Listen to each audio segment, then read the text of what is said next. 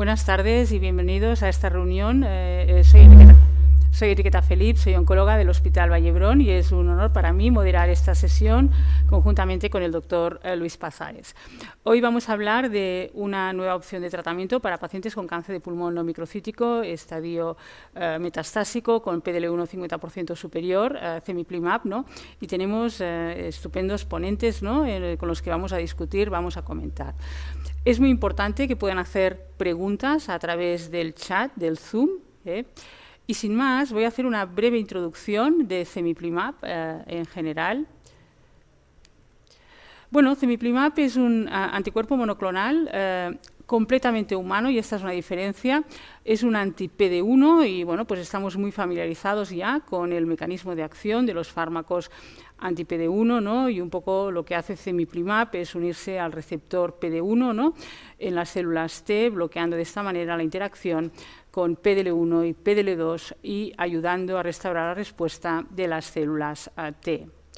Y hemos comentado ¿no? una de las características de Cemiplimab, que hemos dicho que era un anticuerpo completamente humano.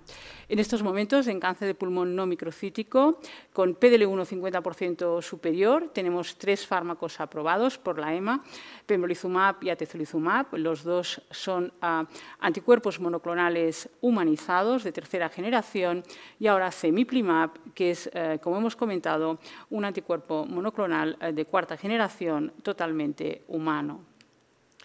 Y tenemos datos, ¿no? y un poquito para revisar, pues tenemos un estudio fase 1 de Cemiplimab, eh, es eh, un estudio que analiza el fármaco solo en combinación a radioterapia y también a bajas dosis de ciclofosfamida y lo que vimos es que bueno, era un fármaco bien tolerado, eh, se vio artralgias en el 10% de los pacientes, hipotiroidismo 8%, y realmente se vieron ya en este estudio fase 1 respuestas. ¿no? Y luego hay un estudio en pacientes con cáncer de pulmón no microcítico, eh, incluye pacientes independientemente del PDL1 y pues, se objetivan respuestas en el 25% de los pacientes. Pero el desarrollo en cáncer de pulmón no microcítico lo presentaremos o lo presentarán posteriormente y, donde tenemos datos también de Cemiplimab es en carcinoma escamoso cutáneo y carcinoma de células basales y en carcinoma de cervix.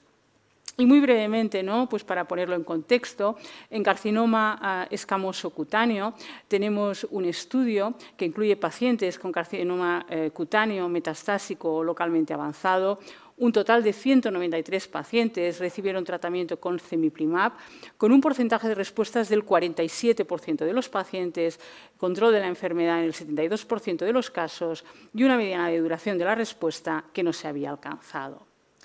En carcinoma de células basales también tenemos un estudio en el que analiza eh, también otra vez en un grupo de pacientes metastásicos y otro eh, localmente avanzados, y Cemiplimab en ah, enfermedad metastásica se asoció a un 24% de respuestas, en enfermedad localmente avanzada en un 32%.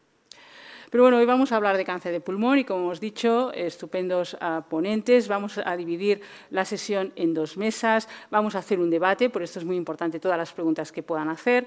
Y así más, voy a presentar a la primera ponente, que todos conocéis, la doctora Dolores Isla, que nos va a hablar de Cemiplimab como nueva alternativa en primera línea en pacientes con PDL1 positivo.